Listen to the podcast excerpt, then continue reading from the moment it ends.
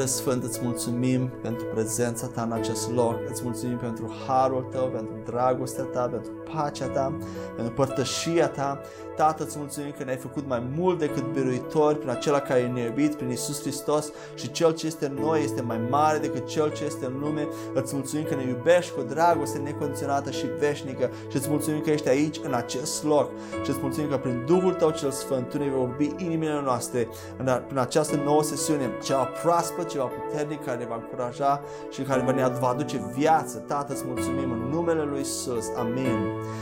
Bine ați venit din nou la sesiunea numărul 7 a acestei serii de învățătură despre noua creație și această sesiune se numește Liber de condamnare pentru totdeauna. Vom începe această sesiune și va continua într-o parte a doua. Aceasta va fi partea întâi, dar va mai fi o parte a doua în următoarea sesiune, sesiunea 8. Și în aceste două sesiuni vom discuta în detaliu despre uh, libertate de condamnare, despre justificarea, darul justificării pe care uh, Dumnezeu le-a dat la momentul salvării pentru totdeauna și faptul că nici un creștin adevărat, un creștin autentic, noua creație, credinciosul, niciodată nu își va putea pierde mântuirea odată ce este salvat chiar dacă mai face acțiuni păcătoase, chiar dacă mai păcătuiește în, în această viață, Biblia ne asigură că mântuirea nu poate fi pierdută niciodată și cred că acest mesaj ne va aduce multă bucurie, pace și tărie proaspătă să putem umbla și mai mult în sfințenie înaintea lui Dumnezeu, să putem umbla și mai mult în plăcerea lui Dumnezeu. Și dacă sunteți gata, haideți să deschidem Biblia noastră la un prim pasaj din Romani, capitolul 8, versetele 1 la 2. Uh, și aici Pavel, în toată cartea Roman, Pavel se adresează bisericii din Roma. După cum ați văzut, discutăm foarte mult din uh, cartea Roman, care este plină de învățătură despre justificare, despre sfințire, despre Evanghelie în general. Pavel, discu- teologic, discută în detaliu și în adâncime despre to- toate fațetele Evangheliei. Așadar, haideți să citim primul pasaj, Roman 8, 1 la 2. Așadar, acum nu mai este nicio condamnare pentru cei ce sunt în Hristos Isus, care nu trăiesc potrivit cu firea, ci potrivit cu Duhul, în paranteză. Versetul 2. Căci legea Duhului vieții în Hristos Isus te-a eliberat de legea păcatului și a morții. Amin. Slavă lui Dumnezeu. Nu e așa că sună extraordinar. Legea Duhului vieții în Hristos ne-a eliberat de legea păcatului și a morții. Slavă lui Dumnezeu. Încă de la început, încă înainte de a merge mai departe, aș vrea să menționez că acele cuvinte în paranteză de la versetul, sfârșitul versetului 1 care spune așa, care nu trăiesc potrivit cu fia, ci potrivit cu Duhul, nu apar în primele manuscrise, cele mai importante manuscrise nu apar, ci au fost adăugate de traducători și dacă vă uitați în Biblie, traducerile în engleză nu apar, aceste cuvinte în parantez nu apar. Dar vă explica, chiar și dacă avem aceste cuvinte, vă explica ce înseamnă ele. Uh, haideți să vedem întâi cui se adresează Apostolul Pavel în acest pasaj, în aceste două versete. Vedem în versetul 1 că el se adresează celor ce sunt în Hristos Isus. Nu mai este nicio condamnare pentru cei ce sunt în Hristos Isus. Noi știm că Biserica lui Hristos este biserica vizibilă și biserica invizibilă. Biserica vizibilă este formată din toți credincioșii care sunt în biserici, care se proclamă a fi credincioși și proclamă că sunt salvați în Isus Hristos, dar nu putem ști câți și care din ei sunt cu adevărat credincioși, iar biserica invizibilă este acea adevărată biserică lui Hristos pe care Hristos o cunoaște în inimă, care sunt salvați, sunt noi creații și când Pavel se adresează aici, se adresează bisericii invizibile, acelor oameni care sunt cu adevărat în Isus Hristos și acea, aceasta o știu ei personal și Dumnezeu împreună și noi din afară putem ști după roade. Amin? Deci Pavel se adresează celor ce sunt în Hristos. Acum, ce înseamnă ca o persoană să fie în Hristos? Ce înseamnă că tu ești în Hristos? Uh, și voi da mai multe definiții care toate sunt echivalente. A fi în Hristos înseamnă a fi născut din nou, a fi credincios în Hristos, a fi o nouă creație, a fi salvat, a fi justificat, a avea viață veșnică și a avea Duhul Sfânt. Toate aceste lucruri înseamnă a fi în Hristos Isus. Acum, altă întrebare. Când sunt oamenii de obicei condamnați? În sistemul nostru juridic uh, românesc și în alte națiuni, când este o persoană condamnată la o sentință în închisoare sau la moarte? Când au încălcat o anumită lege. nu-i așa? Acum dacă ne gândim la Dumnezeu și noi oameni, noi suntem condamnați din cauza că am călcat legea lui Dumnezeu. Prin Adam, primul om și apoi și noi, prin acțiunile noastre păcătoase, noi am încălcat legea lui Dumnezeu. De aceea, toată lumea, prin Adam, primul om, este condamnată înaintea lui Dumnezeu pentru că toți suntem, am fost păcătoși. Ce înseamnă să nu ai condamnare? Cum spune Pavel, nu mai este nicio condamnare. Ce înseamnă să nu mai ai nicio condamnare înaintea lui Dumnezeu? A nu avea nicio condamnare înaintea lui Dumnezeu înseamnă a fi îndreptățit, a fi justificat este acel statut legal despre care vorbeam în sesiunea numărul 2, pe care Dumnezeu îl, îl acordă și îl declară despre o persoană care vine în Hristos și este salvată. Dumnezeu declară despre acea persoană că este justificată conform legii lui Dumnezeu, conform uh, tuturor decretelor lui Dumnezeu, acea persoană este îndreptățită, este justificată și justificarea înseamnă un pic mai mult decât doar iertarea de păcate. În relațiile noastre umane, când când cineva ne greșește și vine și cere iertare, uh, uh, persoana care i s-a greșit, iartă, de obicei iertăm. Iertarea în relațiile umane înseamnă că greșeala care cineva ne-a făcut-o nu este plătită, nu este răscumpărată, dar noi, care am, ni s-a, cărora ni s-a greșit, alegem, decidem să trecem cu vederea acea greșeală, să o uităm și să o iertăm ea nu, ea nu este plătită. De obicei, când cineva ne greșește, nu imediat plătește, ne plătește datoria să repare acea greșeală. De obicei ne cerem iertare unii la alții și când, când ne cerem iertare unii la alții, primim iertare la unii la alții. Dar iertarea aceea repre, repre, uh, înseamnă că tu nu ai plătit pentru greșeala ta, dar eu aleg să trec cu vederea peste acea, acea greșeală. Acum când venim la Dumnezeu, Putem spune că Dumnezeu ne-a iertat păcatele doar din punctul de vedere că noi nu am plătit direct pentru păcatele noastre, ci Hristos a plătit pentru noi, iar noi am plătit prin Hristos. Și în acest sens, Dumnezeu și-a arătat îndurarea față de noi și putem spune că păcatele ne-au fost iertate, deși nu este chiar corect. Pentru că noi nu am fost doar iertați de păcate, noi am fost justificați. Justificarea înseamnă că noi suntem considerați în fața lui Dumnezeu ca și cum nu am păcătuit. De ce? Pentru că păcatele noastre au fost plătite pe deplin în Hristos Iisus. Ele n-au fost trecute cu vederea. Dumnezeu n-a trecut cu vederea și niciodată nu va trece cu vederea păcatele. Așa cum noi în relațiile noastre umane trecem cu vederea și iertăm. Dumnezeu nu numai a iertat păcatele sau a trecut cu vederea, ci ne-a justificat. L-a trimis pe Fiul Lui să plătească și noi am plătit prin Hristos, am plătit pe deplin pentru păcatele noastre. Vechea noastră creație a murit împreună cu Hristos. Păcatele noastre au fost șterse, iar noi am fost renăscuți la o nouă creație justificată, care nu a păcătuit niciodată. În Duhul nostru noi nu am păcătuit niciodată. Noi suntem considerați ca și cum nu am păcătuit pentru că suntem o altă creație. Am vrut să explic această diferență între justificare și iertarea de păcate.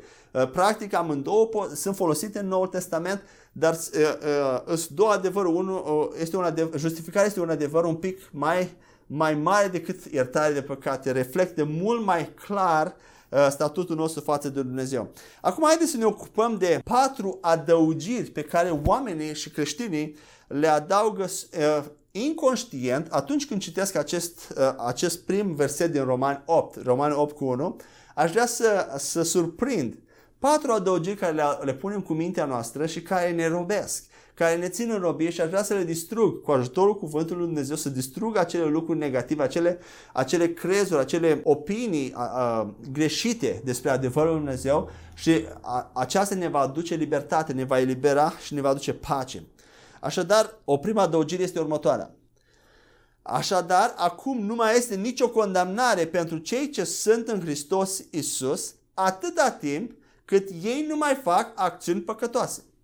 Observați adăugirea? V-ați regăsit vreodată adăug, adăugând acest lucru în mintea voastră, fără să vă dați seama atunci când citiți acest, acest verset?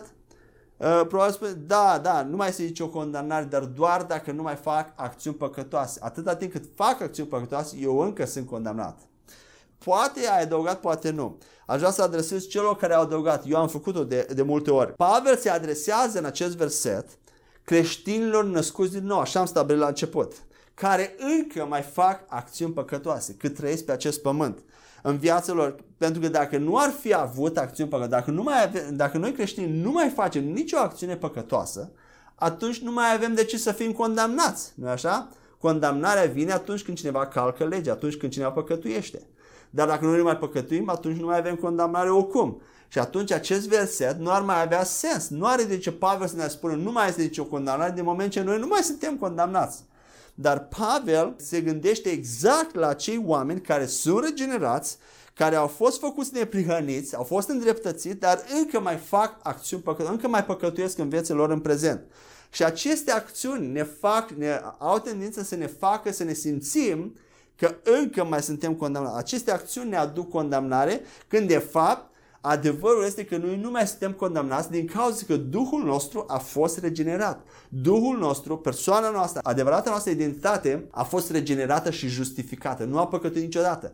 Pe baza acestui noi nu mai suntem condamnați. Chiar dacă mai facem acțiuni păcătoase. Deci acest verset se referă exact la aceste persoane. Tu și cu mine. Aceasta este prima adăugire. A doua adăugire uh, este următoarea. Așadar, acum nu mai este nicio condamnare pentru cei ce sunt în Hristos Isus până la următorul păcat din viitor. Ai adăugat de data acest lucru?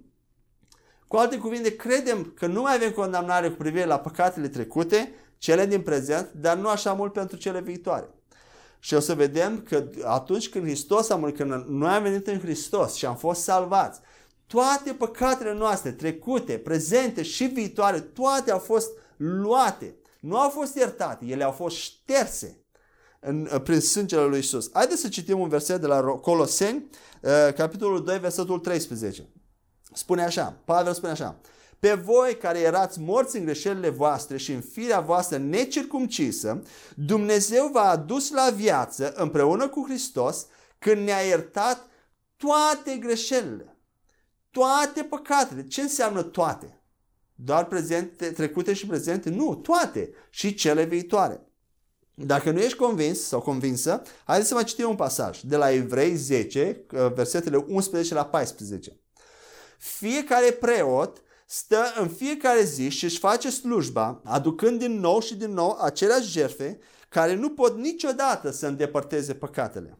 Însă după ce Hristos a adus o singură jertfă pentru păcate pentru totdeauna, s-a așezat la dreapta lui Dumnezeu și de atunci așteaptă până când dușmanii lui vor fi făcuți așternut al picioarelor lui. Căci printr-o singură jertfă, El i-a desăvârșit pentru totdeauna pe cei ce sunt sfințiți. Aș vrea să observați uh, expresia pentru totdeauna și la versetul 12 și la versetul 14 o singură jertfă pentru păcate, pentru toate păcatele, pentru totdeauna. În engleză spune for all time, pentru tot timpul, toate timpurile, prezent, trecut, prezent și viitor. Versetul 14, o singură jertfă, el a desăvârșit pentru totdeauna, da? Pentru prezent, trecut, prezent și viitor, pentru totdeauna, pe cei ce sunt sfințiți. Totdeauna înseamnă pentru veșnicie. Acum, cu privire la aceste păcate viitoare, avem senzația că avem nevoie, cu, pe măsură ce avansăm în viață și păcătuim, a simțim nevoia să ne mărturisim acele păcate ca să fim iertați. Însă, dacă aceste păcate viitoare uh, necesită mărturisirea noastră pentru, ca a fi, pentru a fi îndepărtate și șterse, atunci înseamnă atunci asta arăta ca și cum noi am adăugat o, o, o faptă a noastră la sacrificiul pe care Iisus l-a dat și ar fi un fel de penitență pe care noi am face, ar arăta exact, dacă vă uitați, arată exact cu ceea ce făceau oamenii în Vechiul Testament prin sacrificii din nou și din nou. Când păcătuiau, trebuiau să aducă sacrificiul pentru păcat, jertfă pentru păcat. Dacă Dumnezeu ar aștepta pentru mărturisirea noastră, ar fi ca o faptă umană care o adăugăm la sacrificiul lui Isus și ar fi ceva care trebuie să facem din nou și din nou și din nou ca păcatele pe care le facem pe măsură ce avansăm în viață să fie iertate și șterse. Și acest lucru nu este biblic. Evrei spune așa de clar, o singură jertfă a fost dat pentru păcat. Nu mai este nevoie de mărturisire, nu mai este nevoie de alte fapte, pentru că acele, ele au fost șterse. Șterse. Amin? Poți să crezi acest lucru? Mă rog ca Duhul Sfânt să, să te ajute în inimă, să te convingă și să-ți arate că poți crede acest să te ajut să crezi acest lucru pentru că îți va aduce atâta libertate. Și foarte mulți creștini când păcătuiesc, simt, simt că Dumnezeu este supărat cu ei și vreau să ating acest lucru. Simt, în momentul în care păcătuiesc, simt că Dumnezeu este supărat cu ei dacă ei nu-și mărturisesc păcatele. Cu, cu alte cuvinte, Dumnezeu rămâne supărat pe ei până când ei își mărturisesc păcatele. Și simt nevoia să aștepte, mai ales în, în, în, atunci când avem păcate care le repetăm sau obiceiuri păcătoase care le repetăm, de fiecare dată când păcătuim din nou, simțim nevoia să mai așteptăm un timp, parcă nu putem veni din imediat și mai așteptăm câteva zile, ore, săptămâni, până când ne facem curaj să îndrăznim să venim cu păcatul nostru înaintea lui Dumnezeu, dar până atunci, până când îndrăznim să venim din nou cu, pă, cu păcatul nostru la Dumnezeu, noi nu putem, în mintea noastră, nu putem nici măcar să ne gândim, să-i cerem ceva lui Dumnezeu sau să ne mai bazăm pe El cu vreo problemă în viața noastră, până la momentul în care noi mărturisim, ne simțim că nu putem îndrăzni să cerem ceva lui Dumnezeu. Relația noastră este, este, uh, um, este fracturată. Și ne-ar fi puțin la obraz să cerem ceva când noi am păcătuit într-un fel așa de groaz și iarăși am păcătuit și nu putem, inima parcă nu ne lasă. Și asta este complet greșit. Este ceva ce diavolul vrea să ne țină în, în, în, această, în această legătură. Uh, și cu alte cuvinte, te simți, până când ajungi să mărturisești păcat, te simți că ești pe cont propriu. Și îți spun asta pentru că am experimentat și eu și sigur foarte mulți creștini experimentează acest lucru. Și în final, când, când îți faci curaj, ajungi ori la un moment la biserică sau asculti o cântare și parcă inima se moare și îți faci curaj să vii la Dumnezeu cu păcatul tău, atunci eh, nu numai că vii cu păcatul tău, dar simți nevoia și poate sună amuzant, dar nu este amuzant. Simți nevoia să plângi cât mai mult, să fii cât să arăți Dumnezeu că ești cât mai sincer posibil, cu altul să-L asiguri pe Dumnezeu că tu cu adevărat, ție cu adevărat îți pare rău de păcatul tău și într-un fel să faci, să plătești pentru păcat, să faci penitență, să arăți Dumnezeu că ești gata să plătești, ești gata să recunoști și vrei să-i arăți cât de mult îți pare ție rău de acel păcat. Și în adâncul nostru credem cu, cu cât plângem mai mult, cu atât Dumnezeu ne va crede mai ușor și în final ne va acorda iertare pentru acele păcate. Este oare asta corect biblic? Desigur că nu este. La Dumnezeu nu e așa de ușor uh, să treacă cu vederea păcatelor. La Dumnezeu ori plătești pentru păcat, ori mori. nu e așa? Deci mărturisirea noastră de păcate nu ajută la... A, Dumnezeu nu are nevoie de mărturisirea pentru a, pentru a te ierta sau pentru a te justifica. Dumnezeu nu este preocupat în, în ceea ce îl privește Dumnezeu, Dumnezeu nu poate fi niciodată supărat pe tine. Și o spun încă o dată, în ceea ce îl privește pe Dumnezeu, El nu mai poate, odată ce ești credincios în Hristos Iisus, nu mai poate fi supărat pe tine, pentru că a fi supărat pe tine înseamnă a fi supărat pe Hristos însuși. Pentru că tu nu mai existi, tu ai murit. Tu ești în Hristos și Hristos este în tine. Și a fi supărat pe tine înseamnă a fi supărat pe Hristos, dar noi știm că Dumnezeu Tatăl nu mai poate fi niciodată supărat pe Hristos, pentru că Hristos a împlinit toată legea, Hristos este sfânt și El niciodată nu poate fi supărat pe Hristos. În al doilea rând, a fi supărat pe păcatul tău și a aștepta a nu-ți acorda iertare până când tu nu mărturisești înseamnă o dublă plată pentru păcatul tău, pentru Hristos deja a plătit în, pe deplin pentru păcatul tău, prin suferințele care le-a purtat. Dacă Dumnezeu ar aștepta mărturisirea ta ca El să te ierte, acest lucru ar însemna o dublă plată pentru păcatul tău, care nu este dreaptă înaintea lui Dumnezeu. Păcatul tău a fost plătit pe deplin prin jertfa lui Hristos. Nu mai ai nevoie nicio altă plată adițională. Și în al treilea rând, plânsul nostru pe, în mărturisirea păcatelor în, pentru a fi iertați, așa cum am spus mai devreme, ar însemna o faptă umană care este adăugată la jertfă ca și condiție pentru a fi justificat, ca și condiție pentru a fi a rămâne justificat și pentru a-ți menține justificarea. Și acest lucru nu este biblic. Noi nu putem adăuga, nu putem scoate, nu putem adăuga nimic la sacrificiul, la jertfa lui Hristos pentru păcate. Amin? Dacă într-adevăr credincioși ar putea să-și piardă mântuirea sau ă, starea de justificare, de dreptățire așa de ușor la următorul păcat care, în viitorul nostru, atunci cel mai iubitor lucru pe care Tatăl Dumnezeu l-ar putea face pentru noi este să ne să omoare pe acei credincioși imediat și să ia la cer, să ia în rai imediat, în secunda următoare, după ce ei au primit salvarea, după ce au primit pe Iisus Hristos în inima lor, în așa fel încât ei să nu aibă șansa de a pierde acea mântuire, ci de a rămâne pentru totdeauna salvați cu Dumnezeu, nu-i așa? Însă acest lucru nu este adevărat, pentru că toate păcatele trecute, prezente și viitoare, toate au fost luate de Iisus Hristos la cruce, așa au fost aplicate, această îndepărtare a păcatelor a fost aplicată credincioșilor în momentul în care l-au primit pe Iisus Hristos Hristos în inima lor. În final, tot aici, la această adăugire despre păcatele viitoare, despre următorul păcat, Aș vrea să te gândești, să te invit să te gândești că atunci când Isus Hristos a murit acum 2000 de ani pe cruce, tu și cu mine nici nu existam pe pământ. Biblia spune că toate păcatele, Hristos a murit pe cruce pentru toate păcatele tale. Din punctul de vedere al lui Hristos, toate păcatele tale din toată viața ta erau viitoare pentru Hristos. Când ai venit în Hristos, jertfa lui Hristos ți-a șters toate păcatele prez- trecute, prezente și viitoare. Pentru că din punctul de vedere al lui Hristos de acum 2000 de ani, când tu nici nu existai, toate păcatele tale erau viitoare și ele au fost șterse. Amen? Sper și cred să, ca tu să iei acest lucru și să, acest cuvânt și să-l crezi. Că toate păcatele, foarte mulți creștini cred despre păcatele trecute și prezente, dar nu despre cele viitoare și aceasta îi robește și țin în rușine și în vină. Haideți să trecem la următoarea adăugire, a treia adăugire, care, uh, care arată așa. Așadar, acum nu mai este nicio condamnare pentru cei ce sunt în Hristos Isus, atâta timp cât ei fac fapte ale Sfințenii sau umblă potrivit cu Duhul. Așa cum erau acele cuvinte în paranteză, care trăiesc potrivit cu Duhul și nu potrivit cu firea. Și cred că asta a fost și intenția traducătorului care au adăugat aceste versete. Vedeți această adăugire? Acum nu mai este nicio condamnare pentru cei ce sunt în Hristos Iisus care nu trăiesc potrivit cu firea, ci potrivit cu Duhul, care, care fac fapte corespunzătoare credinței în Hristos. Aici aș vrea să spun că justificarea este veșnică și este, darul justificării este primit de credincios la momentul salvării, darul îndreptățirii, cu alte cuvinte, complet separat de faptele noastre bune. Haideți să citim la Roman 3 cu 20 și 3 cu 28 ce spune Pavel.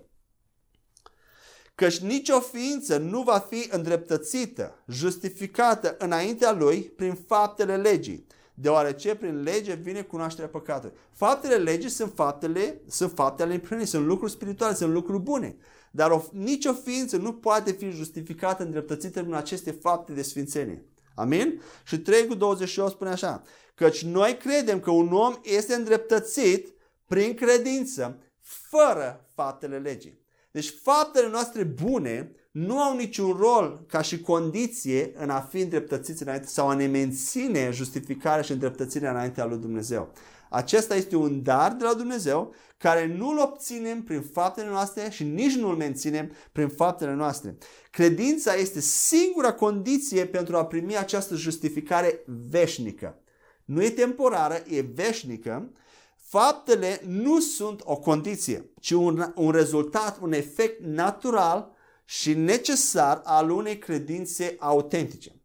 Deci faptele noastre nu sunt condiții pentru justificare, ci uh, rezultatul, uh, rezultatul natural al unei credințe autentice. Numai credința justifică, dar nu credința care este singură.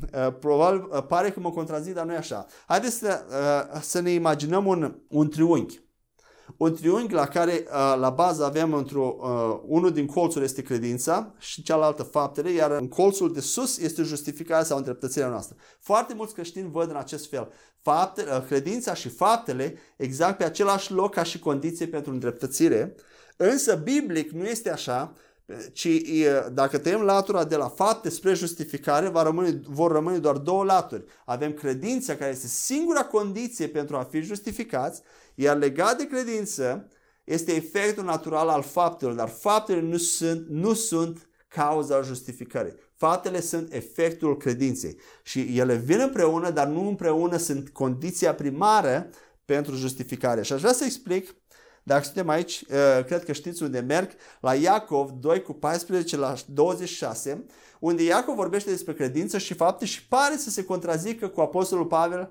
când Pavel spune că numai prin credință, iar Iacov spune că prin credință și fapte. Haideți să citim Iacov 2 cu 14 la 26.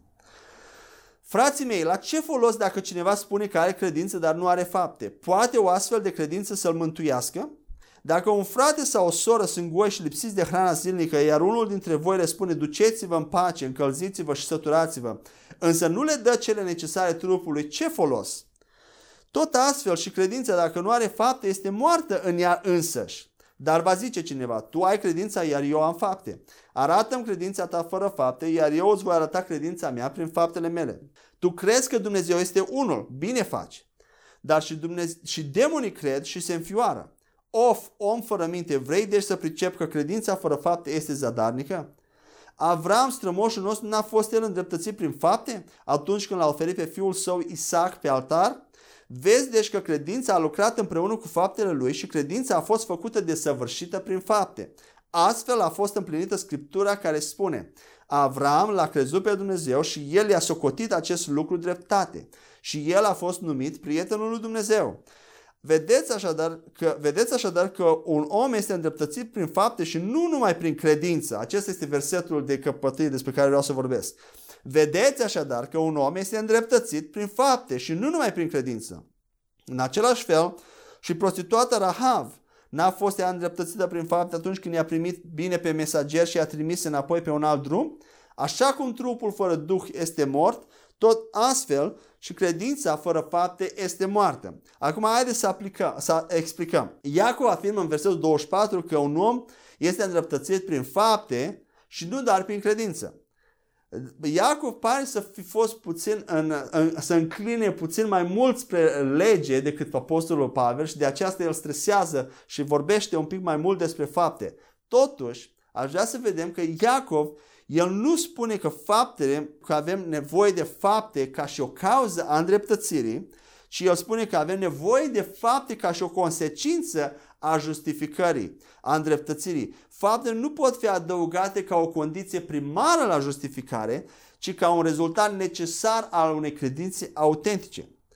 Este, există o, o conexiune, o legătură indestructibilă între o credință autentică și fapte care decurg din acea credință. Acesta este singurul mod în care Biblia nu se contrazice. Pavel și Iacov nu se contrazice. Acesta este modul în care face sens Evanghelia uh, potrivit cu celelalte epistole și cu tot restul Noului Testament. Și are sens. Gândiți-vă un pic la uh, curentul electric și la, uh, la lumina din casă, la becurile de lumină din casă. Ele produc lumină. Curentul vine, și produce, produce lumina în becuri. Noi nu putem să încercăm să producem lumină în becuri prin forțele proprii ca să dovedim că avem curent care vine în casa noastră. Și dacă curentul vine, dacă curentul electric vine, dacă este instalat după, uh, după legile după care funcționează curentul electric, atunci curentul electric va veni și va produce lumină. Uh, în același fel, noi nu putem să ne concentrăm pe să producem fapte ca să demonstrăm că avem o credință autentică. Și dacă avem o credință autentică, vom produce fapte. Amen? Problema este, problema cu mulți creștini, de ce nu văd foarte multe fapte și încep să se îndoiască că au o credință autentică și apoi se concentrează și mai mult pe fapte și cu cât se concentrează mai mult pe fapte, cu atât se auto uh, se autocondamnă la a păcătui și mai mult și a avea cât mai multe păcate Motivul principal este că la momentul salvării, cei mai mulți își pun credința în Hristos, simpla credință în Hristos pentru viața viitoare, pentru salvarea de la iad și primesc acea, acea salvare de la iad în dar eh, pentru viața viitoare, însă pentru viața prezentă nu mai folosesc aceeași credință simplă, cum spuneam în sesiunea trecută, aceeași credință simplă pentru a, a face fapte ale neprihănirii și folosesc alte metode de a, a, a, a umbla conștiente sau inconștiente prin care ei încearcă să umble în sfințenie înaintea lui Dumnezeu. Și aceste, aceste credințe greșite, aceste crezuri greșite, această învățătură poate greșită ne cauzează foarte mulți creștini atunci când ne punem credința în ce nu trebuie. Noi avem credință salvatoare, avem, avem salvarea de la iad, dar când nu ne punem credința pentru viața aceasta, pentru faptele de sfințire, nu ne punem credința tot în Hristos, în exact în același fel, ci ne punem credința în oricare uh, alte metode, pozitivism, uh, uh, alte gânduri sau liste de păcate care vrei să le facem liste de rezoluție la sfârșitul anului sau alții procedează în, în tot felul de metode și aduc, își pun uh, tot felul de hârtiuțe să-și aducă aminte sau încearcă să-și aducă aminte. Tot felul de alte metode, numai nu credința. Atunci când nu ne punem credința în ceea ce trebuie și nu avem învățătură corectă, producem foarte puține fapte uh, ale sfințirii conform cu credința autentică care este în inima noastră. Și datorită acestui fapt, începem să ne îndoim că avem o credință autentică și că am fost salvați inițial cu adevărat. Însă, vreau să vă asigur că atunci când ai făcut acea rugăciune în Hristos, sincer din inimă, ai fost salvat odată pentru tine, ai primit, ești salvat de la iad. Însă noi trebuie să continuăm să folosim aceeași credință în Harul Lui Dumnezeu, că El lucrează în noi și dorința și înfăptuirea faptelor, de sfinț, faptelor bune de sfințire. Așadar, aș vrea să, să concluzionez aici că faptele bune, faptele care decurg dintr-o credință autentică în Hristos, nu sunt făcute de credincios pentru a obține sau pentru a menține salvarea și îndreptățirea înainte lui Dumnezeu, ci sunt făcute pentru pura plăcere a lui Dumnezeu și pentru răsplată la sfârșit. Vedeți ce bun este Dumnezeu? Dumnezeu lucrează în noi aceste fapte bune și ne dă și răsplată la sfârșit, atunci când, la, când vom ajunge înaintea Lui, ne va răsplăti pentru faptele bune care El le-a pregătit dinainte de întemeierea lumii, întemeierea lumii ca noi să umblăm prin ele și apoi El ne dă puterea și harul să umblăm în ele și la sfârșit ne dă și răsplată pentru ele. Este, Dumnezeu este așa de bun și Dumnezeu niciodată Uh, niciodată nu ne va acuza, niciodată nu va fi supărat pe noi pentru că a fost supărat pe Hristos. Toată supărarea, toată mânia Lui a fost pusă în Hristos și acum este de partea noastră. Dragostea Lui este de partea noastră, este o dragoste necondiționată. Așadar sper că am dărâmat și aceasta că faptele noastre bune nu sunt o condiție pentru a, umbla, pentru a nu avea condamnare, ci sunt un efect a unei credințe autentice. A patra adăugire spune așa, acum dar nu mai este nicio condamnare pentru cei ce sunt în Hristos Isus, atâta timp cât nu au niciun păcat nemărturisit în viețile lor. Și revin un pic și o să vorbesc acum un pic mai în detaliu despre uh, uh, tema mărturisirii păcatelor, pentru că este un, un, un domeniu în care foarte mulți creștini sunt ținuți în legătură, în, în rușine, în condamnare, în vină, ani de zile și nu avansează în relația lor cu Dumnezeu, sunt lipsiți de bucuria aceea de plină care vine din Evanghelie, din mântuire. Și din nou vreau să spun, bazat pe Roman 5 cu 1 pe care îl vom citi, de fapt, haideți să-l citim acum, spune așa, Roman 5 cu 1 spune așa, de aceea, fiindcă am fost îndreptățiți prin credință, avem pace cu Dumnezeu prin Domnul nostru Isus Hristos. Mărturisirea de păcate nu constituie baza sau condiție pentru a ne menține salvarea. Pavel spune aici că odată ce am fost îndreptățiți prin credință, numai prin credință, avem pace cu Dumnezeu pentru totdeauna prin Isus Hristos. Avem pace cu Dumnezeu. Tu nu mai vei fi niciodată în conflict cu Dumnezeu. Chiar dacă mai faci acțiuni păcătoase, pentru totdeauna noi avem pace cu Dumnezeu. Haleluia! Numai când vorbesc aceste lucruri sunt așa de entuziasmat pentru că știu că aceste lucruri aduc viață și aduc libertate. Un alt lucru, tot de la mărturisirea de păcate, dacă, dacă justificarea, îndreptățirea sau salvarea noastră depind de mărturisirea noastră de păcate, fie toate păcatele noastre sau păcatele care doar le cunoaștem, acest, acest lucru ar crea următoarele probleme teologice. Prima problemă. Atunci când mărturisim, ești tu sigur că ai mărturisit toate lucrurile? Poți tu fi sigur că mărturisești toate păcatele? Atât știute cât și neștiute? Avem noi oare destul timp ca să mărturisim toate păcatele?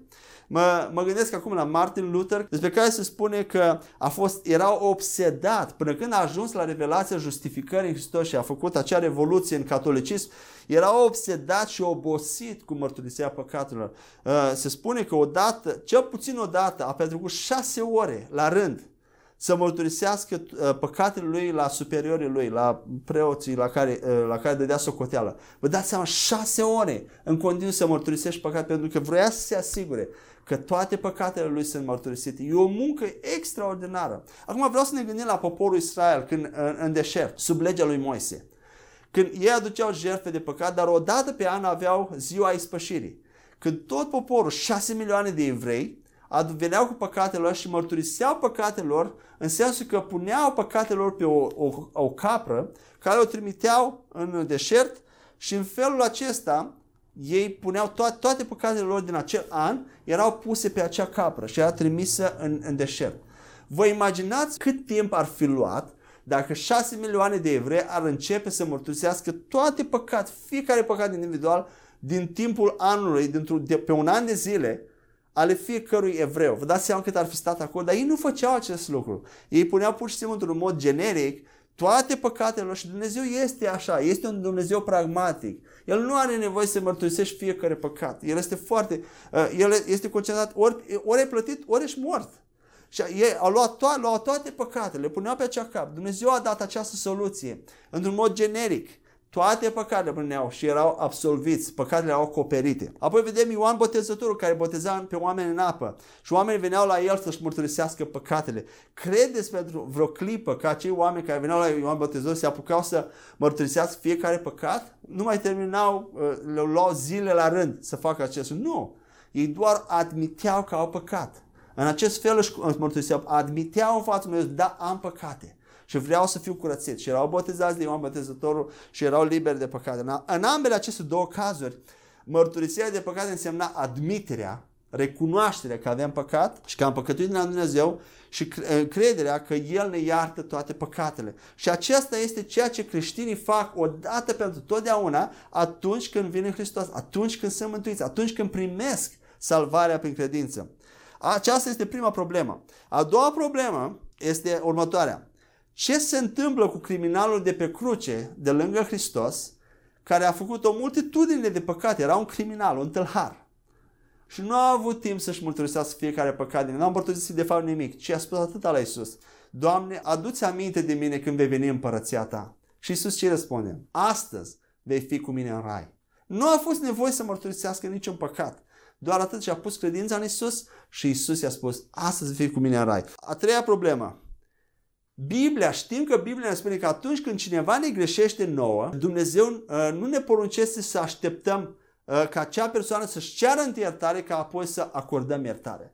Noi suntem încurajați de Cuvântul Lui Dumnezeu să acordăm iertare chiar dacă persoana care ne-a greșit nu, nu, ne, uh, nu vine să-și ceară iertare. Pentru că dacă nu iertăm, noi, noi suntem păgubiți, noi stăm în legături și suntem chinuiți atunci când nu iertăm. Neiertarea este foarte păguboasă, nu pentru persoana care a greșit, ci pentru persoana care, i-a, care i s-a greșit. Noi nu trebuie să așteptăm pentru persoane să-și cere iertare ca apoi să acordăm iertarea, ci Biblia ne încurajează ca noi să acordăm iertare, indiferent să iertăm de 490 de ori, de 70 de ori câte 7, în aceeași zi, spune Isus, când, când Petru vine și întreabă, Doamne, de câte ori să iertăm pe aproape noastră, pe aproapele nostru? De 70 de ori câte 7.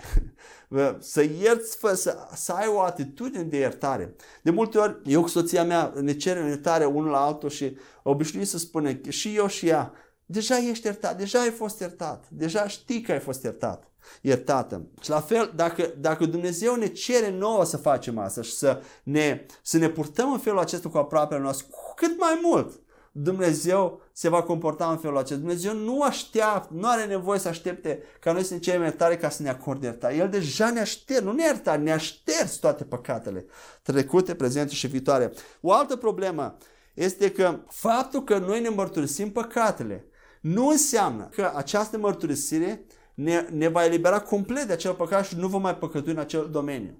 Se întâmplă uneori că da, unii oameni primesc pe loc libertate, dar de cele mai multe ori Deși avem senzația că dacă mărturisim și ne deschidem și plângem, ă, ne va rezolva problema, nu se va întâmpla. Aceasta este o metodă greșită de a, de a, de a birui păcatul, de a îndepărta acțiunile păcătoase din viața noastră. Singura metodă este har, Harul lui Dumnezeu prin credință, cum spuneam în sesiunea trecută. Har prin credință. Nu mărturisirea mea de, ă, a păcatelor mă va elibera de acțiuni păcătoase, nu ă, pozitivismul, nu listele de rezoluție, nimic altceva.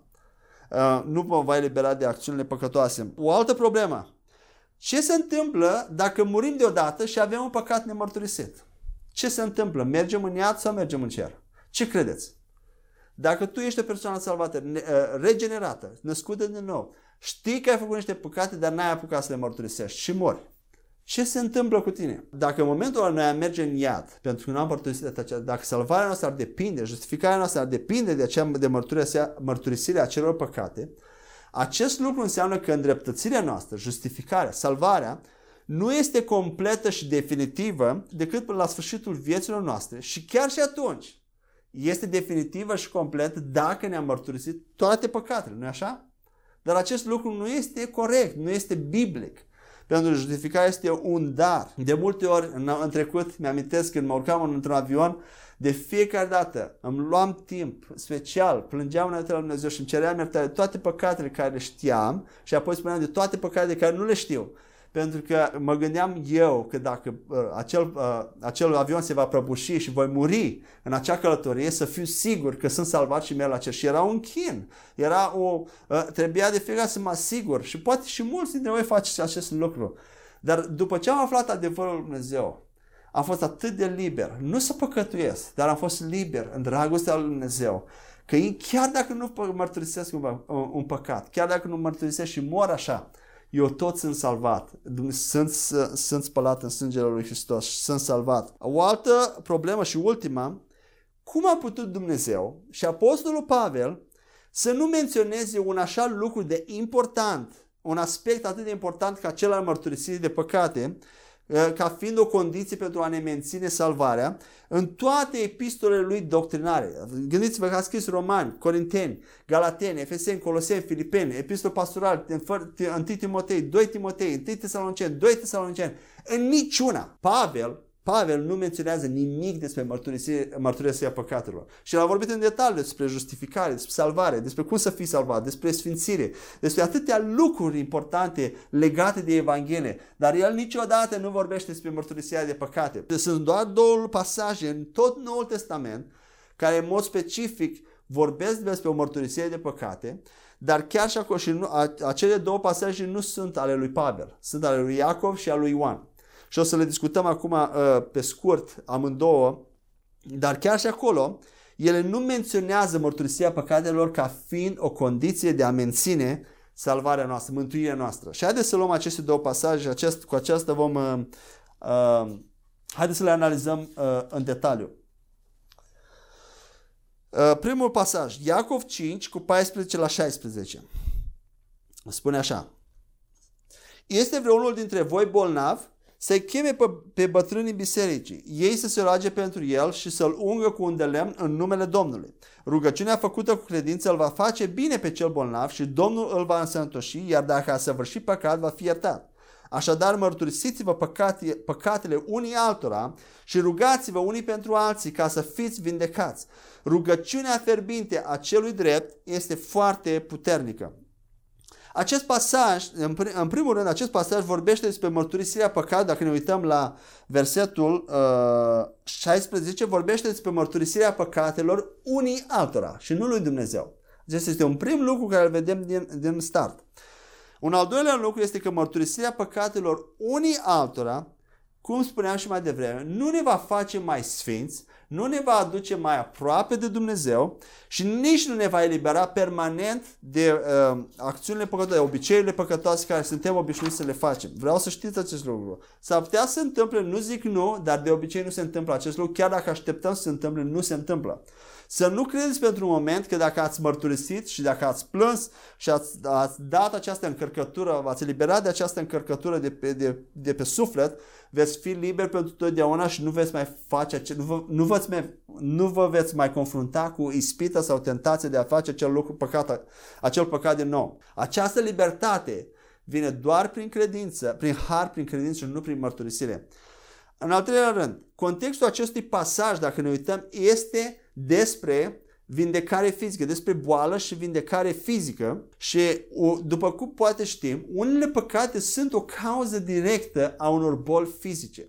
Și atunci când mărturisim acele păcate, suntem automat și vindecați fizic de boala care o aveam sau de, uh, sau de problema care o aveam. De exemplu, dacă cineva este implicat în vrăjitorie, și a, a, a capătă o, o boală sau o, o problemă fizică datorită lucrurilor vrăjitorești care le-a făcut sau cineva le-a făcut asupra lui, atunci când persoana mărturisește și se lasă în cele lucruri, de multe ori persoana este și vindecată pe loc fără să fie nevoie de rugăciuni speciale de vindecare. Așadar, mărturisirea păcatului, un prim motiv care îl văd uh, pentru mărturisirea păcatului unii altora, le, uh, îl văd uh, în a mărturisi acele păcate care, care sunt o cauză directă cu care Ă, ale bolii fizice care o avem și poate nu știm că păcat, acele păcate sunt o cauză directă a bolii noastre, dar când le mărturisim, vom vedea efectele acelei mărturisiri. Să, acesta ar fi un prim motiv pentru care văd ă, pe care îl văd pentru mărturisirea păcatelor unii altora. Al doilea motiv pentru care ar trebui, după cum spune Iacov, să ne mărturisim păcate unele altora, păcatele unii altora, este pentru a primi ajutor în rugăciune de la alți credincioși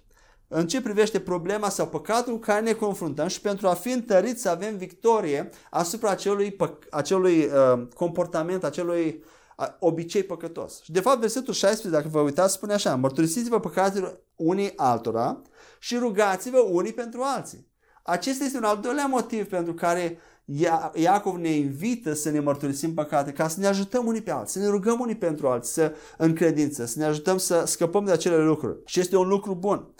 Și un al treilea uh, motiv pentru mărturisirea păcatelor, pentru a uh, mărturisi uh, unele lucruri ascunse la alți oameni, este că avem acea eliberare emoțională și acel efect terapeutic pentru sufletul nostru când ne descărcăm la cineva și împărtășim cu cineva, când mărturisim acele lucruri care ne fură pace și ne țin în condamnare, ne țin în rușine, experimentăm această eliberare și chiar și lumea ne încurajează ca fiind benefic să scoatem la iveală lucruri ascunse, lucruri și acesta este un lucru benefic. Atunci când aducem la lumină lucruri ascunse, suntem ușurați ușurat sufletește și avem bucurie, avem pace din nou, dar acelea trebuie menținute prin credință. Altfel va trebui din nou să facem o mărturisire pentru a experimenta o altă ușurare atunci când păcătuim din nou. Cam, cam acestea ar fi câteva motive care le văd pentru mărturisire și în niciun caz nu văd acest pasaj la Iacov ca un, um, o încurajare sau un, uh, o, o cerință de a mărturisi păcatul lui Dumnezeu pentru a rămâne salvați. Amin? Haideți să vedem un ultimul pasaj care este mult uh, și mai controversat din 1 Ioan 1 cu 9, care mulți dintre noi îl știm uh, și care este controversat în lumea creștină în sensul că mulți creștini consideră că acest pasaj se referă la creștini născuți din nou, iar alții consideră că interpretează acest pasaj ca vorbind despre necredincioși.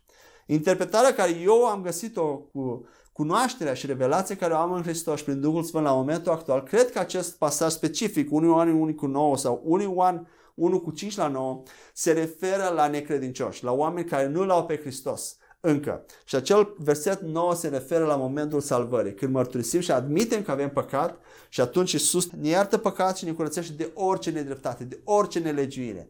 Aceasta este interpretarea care eu o cred și aș vrea să, să, să analizez, să studiem și să vă spun de ce cred acest lucru. Haideți să citim întâi. 1 Ioan 1 cu 5 la 9. Mesajul pe care l-am auzit de la el și pe care vi-l vestim este că Dumnezeu e lumină și în el nu este întuneric deloc. Dacă spunem că avem părtășie cu el, dar umblăm în întuneric, mințim și nu trăim adevărul. Dacă însă umblăm în lumină, după cum, el, după cum El este în lumină, avem părtășie unii cu alții. Iar sângele lui Iisus, Fiul Său, ne curățește de orice păcat. Dacă zicem că nu avem păcat, ne înșelăm singuri și adevărul nu este în noi. Dacă ne mărturisim păcatele, El este credincios și drept ca să ne ierte păcatele și să ne curățească de orice nedreptate. În engleză spune orice nelegiuire. Și haideți să vedem pe rând, să luăm acest uh, versete pe rând. În primul rând vedem în acest pasaj că Ioan se adresează, specific în acest pasaj se adresează necredincioșilor. În toată cartea Ioan se adresează și credincioșilor, dar și necredincioșilor. Pentru că vedem în 1 Ioan 2 cu 1, el se exprimă prea, uh, copilașilor, prea iubiților. Uh, însă, nu putem concluziona că această carte, datorită acestor pasaje, acestor versete, că această carte se adresează credincioșilor autentici. Pentru că vedem, de exemplu, în carte roman, Pavel, apostolul Pavel, se, refer, se adresează bisericii credincioșilor din Roma.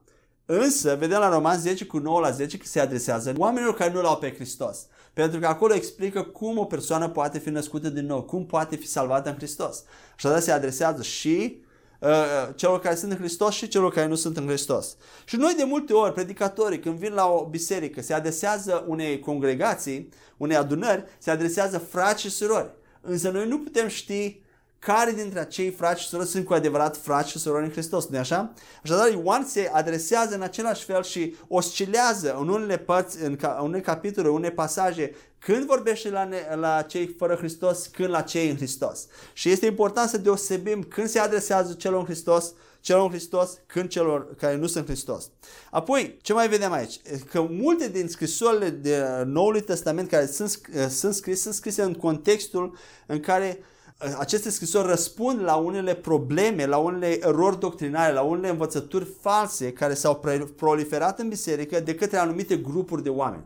Și atunci aceste epistole, aceste scrisori al lui Pavel, al lui Ioan, răspund la anumite erori doctrinare. Iar această scrisoare a lui 1 Ioan răspunde la, uh, în, în cea mai mare parte răspunde la această eroare, a, la această filozofie greacă numită gnosticism. Și o să vedem de ce. De 1 Ioan a fost scris ca și răspuns către un păstor al unei biserici confuze din Asia, care îl întreabă pe, pe Ioan, cum să tratăm această erezie doctrinară a gnosticismului. Și atunci Ioan răspunde, în epistola lui Ioan, răspunde cu privire la această eroare doctrinară. Gnosticismul ce era? Vine de la cuvântul gre- grecesc gnosis, care înseamnă cunoaștere, cunoștință. Acești gnostici erau un grup de oameni care credeau că ei posedă o cunoaștere spirituală superioară, o cunoștință spirituală superioară, Ce mai credeau? Credeau că toată carnea sau firea este rea și numai Duhul este bun, sfânt. Și din acest, motiv, din acest motiv ei nu credeau că Isus a venit în trup. Și de aceea vedem în Ioan, este un verset, că cine nu mărturisește că Isus a venit în trup, în carne, nu este, de la, nu este în Hristos. Din acest motiv, pentru că acești oameni nu credeau că Isus a venit cu adevărat în trup, pentru că Isus a fost sfânt. Iar dacă trupul este păcătos în concepția lor, atunci Isus nu avea cum să vină în trup. Și ei nu credeau că Isus a venit în trup, ci Isus a fost doar o iluzie. De asemenea, din cauza că credeau că păcatul are de-a face numai cu trupul, numai cu carnea, ei credeau că în, în realitate nu există păcat, ci păcat și păcatul este o iluzie, nu este real. Și biserica era plină cu oameni care nu, nu numai că nu credeau că Hristos nu a venit în trup, dar nici nu credeau că păcatul este real. Și Ioan răspunde, răspunde cu privire la această problematică, răsp- uh, uh, la acești oameni care se credeau în Hristos, dar Uh, nu credeau cu adevărat în Hristos. Erau în biserică, dar nu erau autentic în Hristos, ci erau undeva, era o confuzie, o zonă de confuzie și Ioan încearcă să aducă claritate în această zonă gri. Uh, pentru că gnosticismul aduce o, o eroare destul de subtilă Uh, pentru că, cum spuneam și la început, da, Duhul este cel care e regenerat, dar spuneam la început că nu putem să tratăm numai din punct de vedere a Duhului. Și trupul și sufletul sunt importante. Ele sunt parte integrantă ale personalității noastre și noi suntem ca un întreg. Și Isus când a venit, chiar dacă trupul este pământesc, El a venit în trup, n-a venit într-un trup născut din Adam, ci doar din Spirit și din Maria, dar El a avut un trup. Și Ioan adresează acest, această problematică. Uh, și e important să înțelegem acest context istoric în care Ioan scrie această carte. Acum hai să vedem, să luăm versetele, versetul 5, versetele pe rând. Spune așa, la versetul 5, mesajul pe care l-am auzit de la el și pe care vi-l vestim este că Dumnezeu e lumină și el, în el nu este întuneric deloc. Vedeți, Ioan face aici separarea între domeniul luminii și domeniul întunericului. Tărâmul luminii și tărâmul întunericului. Cu alte cuvinte, tărâmul vieții și tărâmul morții. Sună, sună cunoscut? În prima sesiune vorbeam despre aceste lucruri în detaliu. Nu pot fi decât două tărâmuri și două împărății în care oamenii pot fi. Fie în lumină salvați sau în întuneric pierduți. Nu este cale de mijloc. Dacă ești în lumină, ești salvat. Dacă ești în întuneric, ești pierdut. Așadar, dacă ești în Hristos, tu ești în lumină, tu ești lumină și ești salvat. Dacă nu ești în Hristos, ești în întuneric și ești pierdut. Și aici Ioan spune că este lumină și întuneric. Apoi continuă. Continuă la versetul 6. Dacă spunem că avem părtășie cu El, dar umblăm în întuneric, mințim și nu trăim adevărul. Gnosticii erau foarte buni la a, a, a proclama că ei sunt salvați, sunt în Hristos, dar în realitate ei mințeau, se mințeau pe ei însuși, se, erau înșelați și, uh, și înșelau și pe alții și nu trăiau adevărul. Nu trăiau în adevăr. Ei, de fapt, erau în, în, în întuneric, pentru că vă dați seama, dacă o persoană consideră că păcatul nu este real, că păcatul este numai în trup, atunci poți să faci ce vrei în trup. Și ei practic foloseau acest lucru ca o scuză și trăiau în păcat, trăiau, dar de fapt ei nu numai că trăiau în păcat și făceau acțiuni păcătoase, ei nu trecuseră deloc de la întuneric la lumină. Încă erau în întuneric. Și Ioan vrea să-i atenționeze, vedeți? Că voi încă sunteți în întuneric, pentru că credința voastră nu produce faptele luminii. Și dacă nu produce faptele luminii, uh, prin uh, ideologia asta agnosticistă că păcatul nu e real, că păcatul e numai în trup, că Isus nu a venit în trup, voi continua să păcătuiți și vă culcați pe ureche și vreau să vă spun să aveți grijă că voi s-ar putea să nu fiți în Hristos, pentru că o persoană în Hristos nu gândește așa. Amin? Vedeți eroare? Vedeți, uh, vedeți de ce spune că a, dacă umblăm în întuneric, mințim și nu trăim adevăr și a, a, numai în lumină avem părtășie cu El? Haideți să vedem și versetul 7. 7 spune așa, dacă însă umblăm în lumină, după cum El este în lumină, avem părtășie unii cu alții, iar sângele lui Iisus, Fiul Său, ne curățește de orice păcat. Aici sunt patru lucruri care vreau să le menționăm. Mulți interpretează acest verset ca această umblare în lumină, ca fiind o umblare dup, conform cu lumina, conform cu lumina lui Dumnezeu. Și este puțin greșit. Aici nu vorbește despre lumină, despre a umbla în lumină în termen de comportament, de acțiuni, de, trăi, de trăire, ci vorbește despre un loc, despre un loc, cum spuneam, despre un tărâm în care ești, despre tărâmul luminii. Nu vorbește despre cum umbli în lumină, ci unde umbli. Nu cum umbli, nu, nu neapărat la acțiunile tale, ci unde ești, în ce tărâm te învârți, în ce arenă te învârți. Ești tu în lumină sau ești încă în întuneric? Deci nu se referă la comportament, la uh, obiceiuri, la acțiuni neapărat. Aș vrea să vedem de ce. Pentru că, în primul rând, noi nu putem veni și ieși din lumină. Odată ce suntem salvați, suntem în lumină.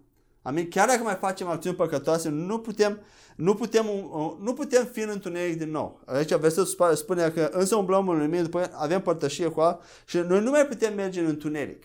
Deci noi odată ce se întâmplă în lumină, nu, ven, nu ieșim și intrăm în lumină. Și sunt câteva versete care demonstrează acest lucru. 1 Tesaloniceni 5 cu 5. Spune așa. Voi toți sunteți fii ai luminii și fii ai zilei. Noi nu suntem fii ai nopții sau ai întunericului. Nu mai ești fiul al chiar dacă mai faci acțiunea al întunericului, tu nu mai ești în fiul al întunericului, ești în fiul al luminii. Coloseni 1 cu 13. El ne-a scăpat de sub autoritatea întunericului și ne-a dus în împărăția fiului său iubit. Ești într-o altă împărăție. Ioan 8 cu 12. Iisus le-a vorbit din nou. Eu sunt lumina lumii. Cel ce mă urmează pe mine nu va umbla niciodată în întuneric, ci va avea lumina vieții. Și 1 Petru 2 cu 9. Însă voi sunteți o spiță aleasă, o preoție împărătească, un neam sfânt, un popor care este posesiunea lui Dumnezeu, ca să puteți proclama faptele mărețe ale celui ce va chema din întuneric la lumina sa minunată. Voi sunteți lumina. Amin? 2 Corinteni 6 cu 14 la 15. Nu vă înjugați la un juc nepotrivit cu cei necredincioși, că ce parteneriat poate fi între dreptate și fără de lege? Sau ce părtășie poate fi între lumină și întuneric? Lumina și întunericul nu se pot întâlni. Ce părtășie poate să fie? Uh, ce armonie poate fi între Hristos și Belial? Sau ce parte au în comun cel credincios cu cel necredincios? Acum dacă ne întoarcem la șapte, aici la șapte Ioan vorbește despre domenii și nu despre acțiuni ale luminii sau acțiuni ale întunericului. De, de ce mai vedem acest lucru? Spuneam că, că noi avem această idee a umbla conform cu lumina înseamnă a umbla în moralitate sau a umbla la nivelul de cunoștință și de revelație pe care îl avem în Hristos. Cât cunoaștem atât, și acesta este adevărat. Eu nu zic nu moralității, dar a, umbla, a fi în lumină a, nu înseamnă doar a umbla în moralitate, ci a fi într-un alt domeniu, a fi într-un domeniu al luminii. Apoi, al treilea lucru, de ce cred că aici nu se referă la, la comportament, este pentru că spune așa, dacă însă umblăm în lumină, după cum, exact cum El este în lumină, cum este Dumnezeu în lumină? Dacă este să o luăm după acțiuni ale luminii, Dumnezeu face numai acțiuni ale luminii. Însă noi nu putem umbla la momentul actual exact ca Dumnezeu. Noi nu putem spune că până la sfârșitul vieții toate acțiunile noastre sunt acțiuni ale luminii. Și noi avem încă acțiuni păcătoase. Însă cu toate astea noi suntem în lumină. Și Ioan spune să umblăm în lumină așa cum este, adică să fiți siguri că sunteți în lumină așa cum Dumnezeu este în lumină. Nu se referă la acțiuni, ci la loc, la tărâm, la, la acea schimbare de la, de, la, de la moarte la viață, la acea naștere din nou. El spune să umblăm Exact cum Dumnezeu este în lumină, așa și noi să fim în lumină, să umblăm, să ne asigurăm că suntem în lumină, adică să ne asigurăm că suntem salvați, suntem parte din familia lui Dumnezeu. Și un al patrulea motiv pentru care cred că aici se referă la tărâm și nu la acțiuni, dacă se referi la acțiuni ale luminii, și adică Ioana spune faceți acțiuni ale luminii, Așa cum Dumnezeu face acțiunea ale luminii, astfel încât să avem părtășie cu unii cu alții, iar sângele lui Iisus Hristos ne curățește de orice păcat. Deci, a, a, dacă, dacă acest, această umblare în lumină a lui Ioan s-a referit la acțiuni, atunci acest verset ar, ar suna cam așa. Atâta timp cât nu, cât nu păcătuiți și umblați în lumină, sângele lui Iisus vă curățește de orice păcat. Acum eu vă întreb, de care păcate ne-ar curăți sângele lui Iisus dacă noi deja nu mai facem păcat și umblăm numai în lumină? Nu ar mai fi niciun păcat. Dar tocmai este, noi, noi chiar dacă suntem în lumină mai facem acțiuni păcătoase, dar atunci când ești salvat, când ai venit în familia lui Dumnezeu, când ești în lumină, doar atunci poți avea părtășie reală în Duhul Sfânt unii cu alții.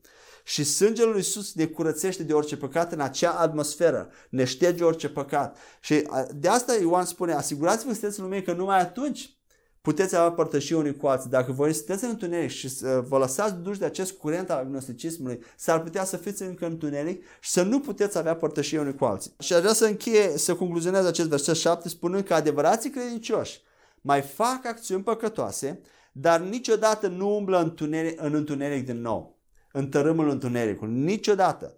Faptul că mergi la McDonald's nu te transformă într-un, într-un burger, într-un hamburger.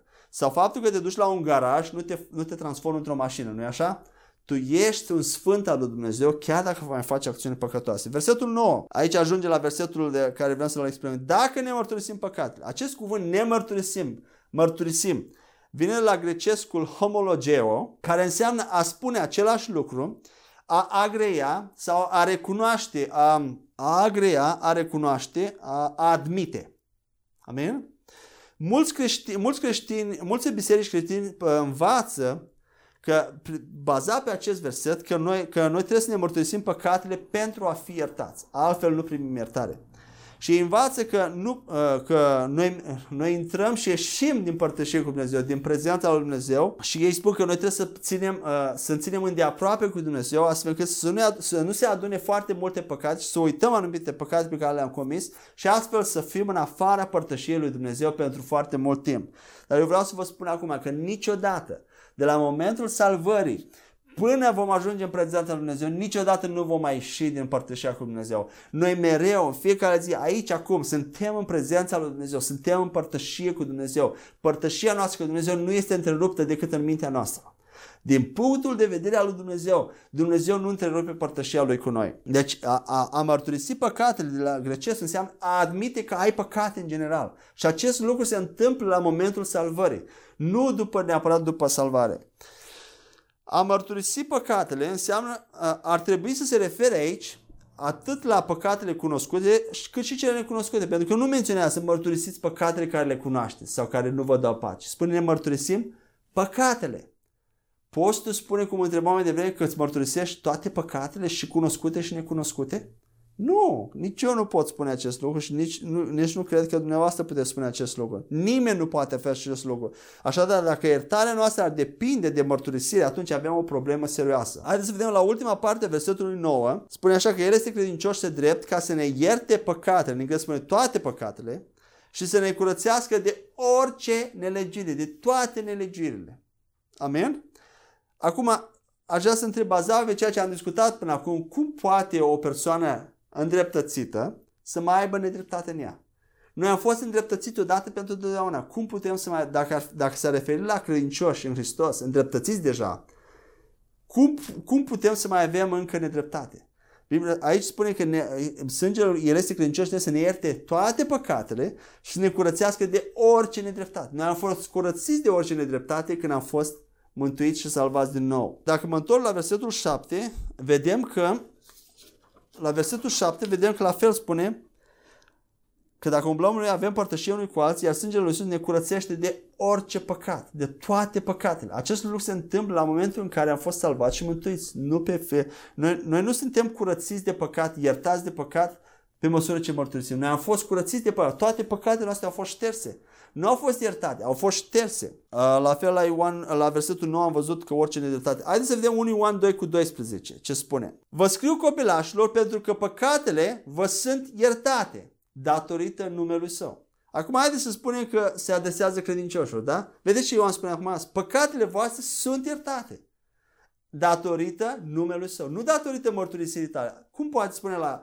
Cum ar putea Ioan la capitolul 1 se spune trebuie să ne mărturisim păcatele, apoi la capitolul 2, când clar spune copilașilor, se adresează credincioși, păcatele voastre deja sunt iertate, datorită numelui său, nu datorită mărturisirii tale, datorită numai numelui său. Și aceasta este consistent cu ceea ce Pavel predică în, toată, în toate epistolele, că noi suntem iertați, noi suntem îndreptățiți doar datorită numelui său, doar datorită jertfei lui Hristos. Apoi, în fiecare din, din ultimele 5 versete din capitolul 1 la 1 Ioan, Uh, fiecare verset în ultimele cinci începe cu fraza dacă noi, dacă spunem, dacă umblăm, dacă noi facem așa, dacă zicem. În greacă aceste, această expresie dacă sunt numite declarații condiționale de a treia clasă și de fapt această, această expresie dacă noi zicem, dacă facem asta, înseamnă că noi am putea face sau am putea să nu facem așa. Adică există posibilitatea să facem așa, să zicem, să procedăm așa sau nu. În alte cuvinte, lucrurile pe care Ioan le, ă, despre care Ioan scrie și vorbește s-ar putea să se aplice la voi sau s-ar putea să nu se aplice vouă la, ă, la, la un anumit uh, cititor în particular. Deci se aplică sau nu se aplică. Cu alte cuvinte, Ioan dorește ca cerul să se aplice doar la cei cărora se aplică, nu se aplică și la credincioși. Și motivul aparent, motivul pentru care, uh, pentru care folosește acest, această unealtă literară este pentru că între credincioși erau amestecați acești oameni care aveau uh, aveau filozofii greșite, aveau erezii doctrinare și el se adresează la toată lumea, dar acele cuvinte din acele Uh, ultimele 5 versete din Ioan 1 se adresează acelor care nu sunt încă în Hristos. Și vedem acest, această metodă literară folosită și în Ioan Ioan 2 cu, 19, 2, 2 cu 19, nu mai citesc datorită timpului, 1 Ioan 2 cu 26, 4 cu 1, când chiar dacă epistola se referă la o biserică, Ioan ia puțin timp să vorbească despre cei necredincioși. La fel vedem în Evrei 3 cu 7 la 14 și în 10, 22 la 31. Și apoi mai vedem un lucru, iarăși mă la versetul 7, 1 Ioan 1 cu 7. Spune așa că sângele lui Hristos ne curățește de orice păcat. Acel cuvânt curățește la versetul 7, arată ideea sau arată în greacă, înseamnă că această curățire este o lucrare care a început la un anumit punct în timp și continuă fără oprire fără ca să mai facem noi ceva. Continuă până la nesfârșit. Așadar, credincios nu experimentează niciodată un moment, nici o zi sau o noapte când el nu este curățit de păcat. El este, atunci când păcătuim, credincios păcătuiește, este curățit automat. Cum spuneam, păcatele viitoare au fost luate. Nu este nevoie de o alt lucru pentru ca acel păc- pe care noi să-l facem ca și credincioși, pentru ca acel păcat să fie curățit. Lucrarea de curăție a lui Hristos niciodată și aș vrea să spun aceasta apăsat. Niciodată nu depinde și nu așteaptă pentru ceva uh, din partea uh, sfinților care încă păcătuiesc, nu, această lucrare de, sfin, de curăție nu așteaptă din partea noastră ceva ca apoi să ne curățească. Curățirea nu depinde de nimic din ceea ce noi facem. Și Dumnezeu nu așteaptă, nu ne așteaptă pe noi pentru a restaura părtășia sau pentru părtășia nu este, nu este ruptă niciodată între noi și Dumnezeu. Indiferent că noi simțim așa, acea părtășie nu este întreruptă și El nu așteaptă pentru mărturisirea noastră ca să restaureze acea a, aparentă părtășie pierdută. Acum sunt două întrebări la care, după ce am vorbit despre acest lucru, probabil vine în mintea noastră două, două întrebări. Una este, ce facem atunci când păcătuim? Mărturisim păcatele sau nu le mărturisim? Ce facem atunci? mărturisim păcatele sau nu? Cum venim înaintea lui Dumnezeu? Cum ne mai închinăm? Cum ne rugăm atunci când păcătuim? Și răspunsul meu este da, mărturisim păcatele, mărturisim păcatele, dar nu pentru a fi iertați și pentru a fi îndreptățiți sau pentru a ne menține salvarea. O facem doar pentru ca mintea noastră, conștiința noastră să poată din nou să relaționeze cu Dumnezeu. De ce? Pentru că noi trăim într-o lume, în relațiile noastre umane, suntem învățați, mintea noastră este învățată că cineva trebuie să-și ceară iertare pentru ca să acordăm iertare. Și atunci avem tendința să facem același lucru cu Dumnezeu. Însă Dumnezeu nu este ca oamenii. El nu așteaptă ca noi să ne cerem scuze, să ne cerem iertare ca apoi să ne dea iertare. Însă mintea noastră are nevoie să spună ceva, să spună ceva lui Dumnezeu înainte de a continua relația cu Dumnezeu. Și un exemplu cât de cât apropiat, cam cum funcționează această relație de mărturisire înaintea lui Dumnezeu, este exemplul căsătoriei. Atunci când unul, soțul sau soția greșesc unul celuilalt, legământul căsniciei nu este distrus imediat și într-o relație, într-o căsnicie dumnezeiască niciodată. Acel legământ făcut înaintea lui Dumnezeu este pentru totdeauna. Așadar, greșelile dintre ei doi, dintre cei doi parteneri, nu anulează legământul căsniciei. Acela rămâne în picioare. Însă părtășia dintre ei este puțin afectată până când cel care a greșit își cere tare și părtășia se, se rezolvă. Noi suntem învățați cu acest fel de a trăi și acest fel se, se propagă și în relația noastră cu Dumnezeu. Însă această analogie nu este, când venim la Dumnezeu și noi, nu este chiar perfectă pentru că Dumnezeu nu așteaptă ca noi să ne cerem tare pentru ca părtășia să fie restaurată și niciodată părtășia din punctul lui de vedere nu este ruptă, ci numai din punctul nostru de vedere. Așadar, noi avem nevoie de mărturisire ca să putem din nou inima noastră să se deschidă către El, dar aceasta nu este făcută pentru ca să, uh, pentru ca să ne menținem salvarea, ca să restaurăm părtășia. Am să vă dau un exemplu. E adevărat că Biblia spune că noi îl, îl întristăm pe Duhul Sfânt, frustrăm Harul Dumnezeu atunci când facem acțiuni păcătoase, dar asta nu înseamnă nu înseamnă că uh, se întrerupe părtășia cu el. Acea întristare a Duhului Sfânt nu întristare, oh, ai păcătuit, nu mai ai drept să vii părtășie cu mine până când nu rezolvi. Nu. Acea întristare a Duhului Sfânt este întristare uh, ca unitate plin de dragoste. Nu pentru că l-ai, l-ai afectat pe el, pentru că el rămâne sfânt, ci pentru că El știe că tu vei suferi și El este întristat pentru tine. El este întristat pentru tine pentru că știe că tu umbli în rușine, tu umbli în vină, tu umbli în moarte atunci când păcătuiești. Credința ta este afectată, scurt-circuitată. Tu te simți îndepărtat de Dumnezeu și te îndepărtezi tot mai mult. De aceea suferă Duhul Sfânt și frustrezi harul Lui, care îl primești doar prin credință. Acesta este felul de întristare a Duhului Sfânt și al Tatălui. Nu este o întristare uh, care așteaptă să, care te acuză și așteaptă să vii din nou ca să fii restaurat. Vreau să dau un exemplu aici.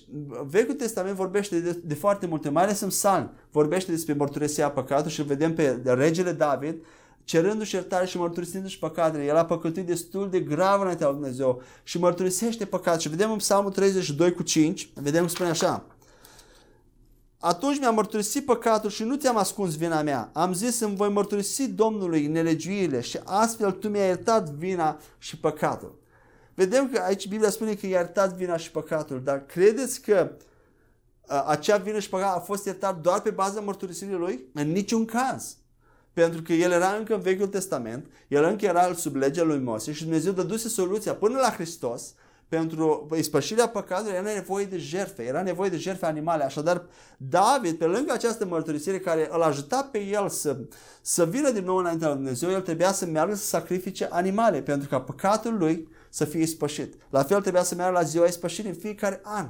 Vedeți, această mărturisire mă plângea în Dumnezeu pentru că avea el nevoie, însă plata pentru păcatul lui era făcută prin jertfă. Așadar, atunci când am păcătuit și simțim nevoia să spunem lui Dumnezeu, este, venim la rugăciune, venim să ne închinăm sau suntem puși în poziție să slujim cuiva și uh, diavolul de obicei ne aduce aminte un păcat sau un lucru care l-am făcut și nu ne dă pace, avem rușine și parcă nu ne putem apropia de Dumnezeu. Roagă-te în felul acesta lui Dumnezeu. Eu așa fac. Tată, recunosc că am păcătuit împotriva ta în acest domeniu, am greșit în acest domeniu și recunosc că ceea ce am făcut este un păcat și nu vreau să mai fac acest lucru, dar și încep să te concentrezi pe adevărul Dumnezeu, pe ceea ce El a făcut. Dar îți mulțumesc că acest păcat deja a fost șters, a fost curățit, deja am fost, eu sunt liber de condamnare, îți mulțumesc că sunt îndreptățit pentru totdeauna și chiar dacă am făcut această acțiune păcătoasă, aceasta nu schimbă natura mea, nu schimbă părtășia mea cu tine, îți mulțumesc că din nou pot veni și știu că tu știi că mie îmi pare rău de acest păcat, de ceea ce am făcut și îți mulțumesc că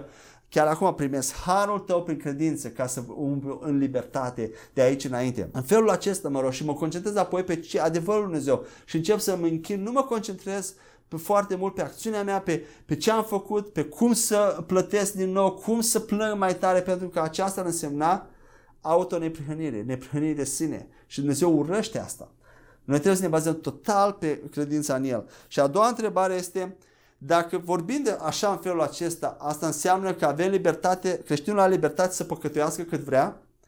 Desigur că nu. Și vedem că Pavel primește aceeași întrebare în Roman 6, 5, 6, când nu primește aceeași întrebare când el vorbește despre har.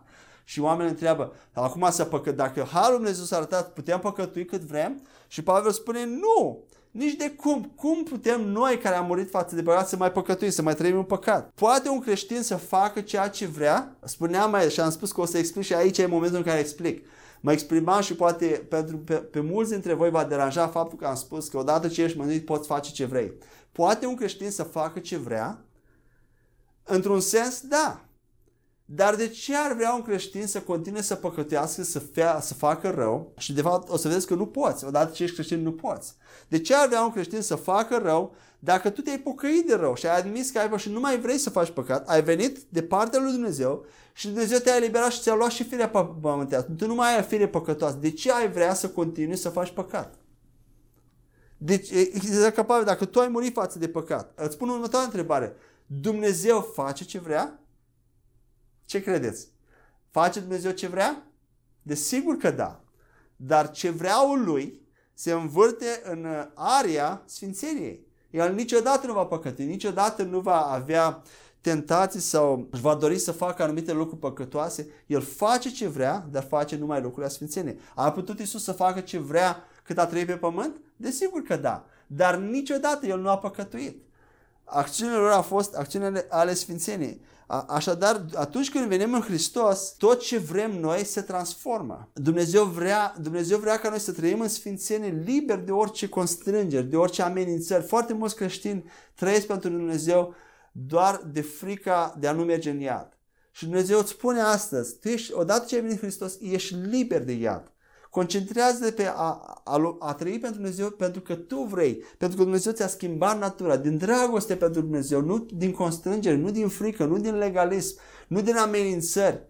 De aceea aduc acest mesaj pentru că Dumnezeu ne-a eliberat de orice constrângere, ne-a dat în dar această salvare minunată care nu depinde de faptele noastre, nu depinde de mărturisirea noastră. Poți fi liber, poți fi liber în această zi să crede că ești justificat, îndreptățit pentru deauna. Desigur, când auzi acest mesaj, probabil vei avea tendința să păcătuiești mai mult și să continui să păcătuiești anumite lucruri și uh, pentru că uh, așa este omul. Vei avea senzația că oricum sunt iertat și uh, vei avea tendința să, tre- să tratezi într-un puțin ușuratic te vei bucura la început pentru că dacă ai fost într-un mediu legalist și toată viața ai fost condamnat și în rușine, vei fi foarte bucuros. Poate vei plânge înainte lui Dumnezeu, vei celebra, dar apoi vei vedea că în trăirea zilnic vei avea tendința poate să, să păcătuiești mai ușor. Însă, Vreau să te îndemn să ai încredere în Duhul Sfânt care este în tine și în natura care a fost schimbată, pentru că încet, încet, dragostea lui Dumnezeu te va aduce înapoi. Dragostea este cea mai puternică forță din univers. Nu frica, dragostea. 1 Corinteni 13, 1 Corinteni 13 spune că dragostea, credința și speranța, acestea lucruri rămân. Dar cea mai mare dintre ele este dragostea. Dragostea lui Dumnezeu va birui în cele din urmă și vei vedea că încet, încet vei începe să relaționezi cu Dumnezeu din dragoste și nu vei mai vrea să păcătuiești. Duhul și Harul lui Dumnezeu, pe măsură ce te încrezi în Harul lui Dumnezeu, vei vedea că dorințele tale vei vedea că vei avea putere în ispite. Ispite nu va mai avea aceeași putere asupra ta și vei descoperi o bucurie să trăiești pentru Dumnezeu. Vei fi liber de condamnare, liber de, de rușine și vei vedea că tocmai acest lucru îți va da victorie în viața de sfințenie. Haideți să încheiem, că deja ne-am lungit, să încheiem prin a, a memora două pasaje. Uh, Romani 8, 1 la 2 și Roman 3 cu 28. Haideți să le citim împreună și apoi să le personalizăm. Romani 8 cu 1 la 2. Așadar, acum nu mai este nicio condamnare pentru, condamnare pentru cei ce sunt în Hristos Isus. Căci legea Duhului vieții în Hristos Isus te-a eliberat de legea păcatului și a morții. Haideți să personalizăm. Așadar, acum nu mai este nicio condamnare pentru mine care sunt în Hristos Isus. Căci legea Duhului vieții în Hristos Isus m-a eliberat de legea păcatului și a morții. Și Roman 3 cu 28 Căci noi credem că un om este îndreptățit prin credință fără faptele legii. Să personalizăm.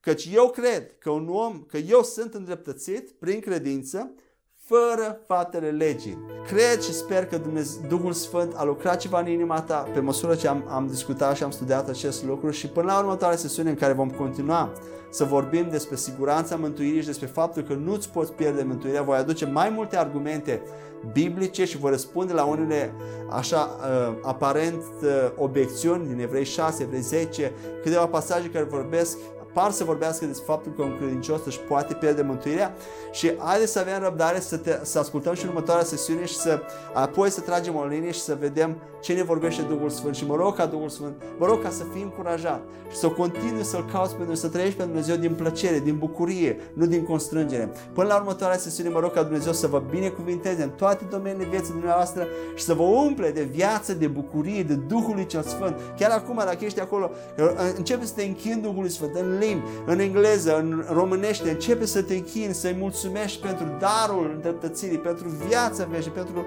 libertate de condamnare care ne-a dat pentru totdeauna. Amin? Fiți binecuvântați. Amin.